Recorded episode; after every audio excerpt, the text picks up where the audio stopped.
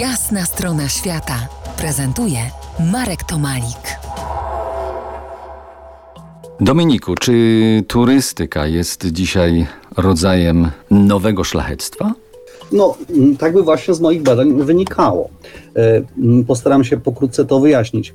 E, Kiedyś ludzie dzielili się na lepszych i gorszych, czyli na szlachtę i nazwijmy to plebs, e, z urodzenia. Ten, ten sposób dzielenia ludzi na lepszych i gorszych już od dawna nie działa. Potem pojawiło się sposób dzielenia ludzi na lepszych i gorszych za pomocą, nazwijmy to, dystynkcji, czyli uczestnictwa w kulturze wysokiej. Lepsi ludzie chodzą do teatru, czytają książki, słuchają muzyki klasycznej albo jazzu, natomiast ci gorsi, telewizja i y, Zenek Martyni. Mniej więcej tak to wyglądało. To też już straciło na znaczeniu, to odróżnienie na lepszych i gorszych i społeczeństwo dopracowało się nowej formuły szlachectwa.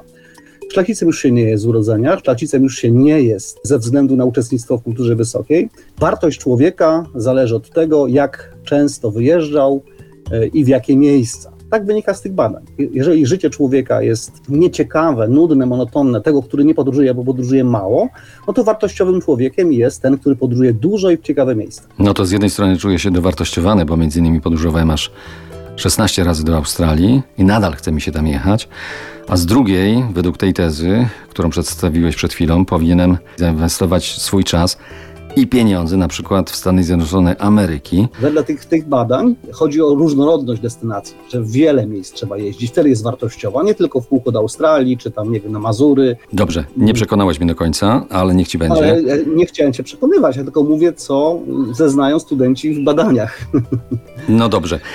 No to y, w kolejny mit teraz włożymy dynamit. Otóż powszechnie się sądzi, że podróże uczą uprzejmości, tolerancji i cierpliwości, że łagodzą uprzedzenia. Prawda czy fałsz?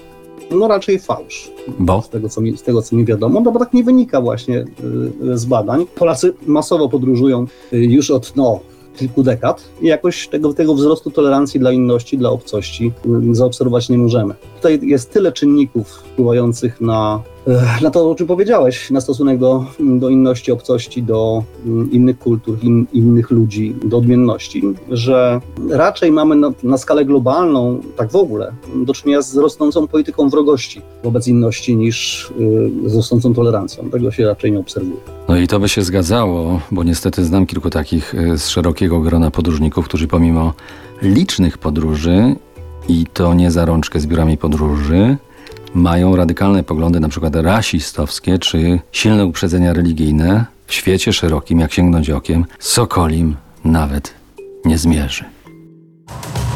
To jest Jasna strona świata w RMS Classic.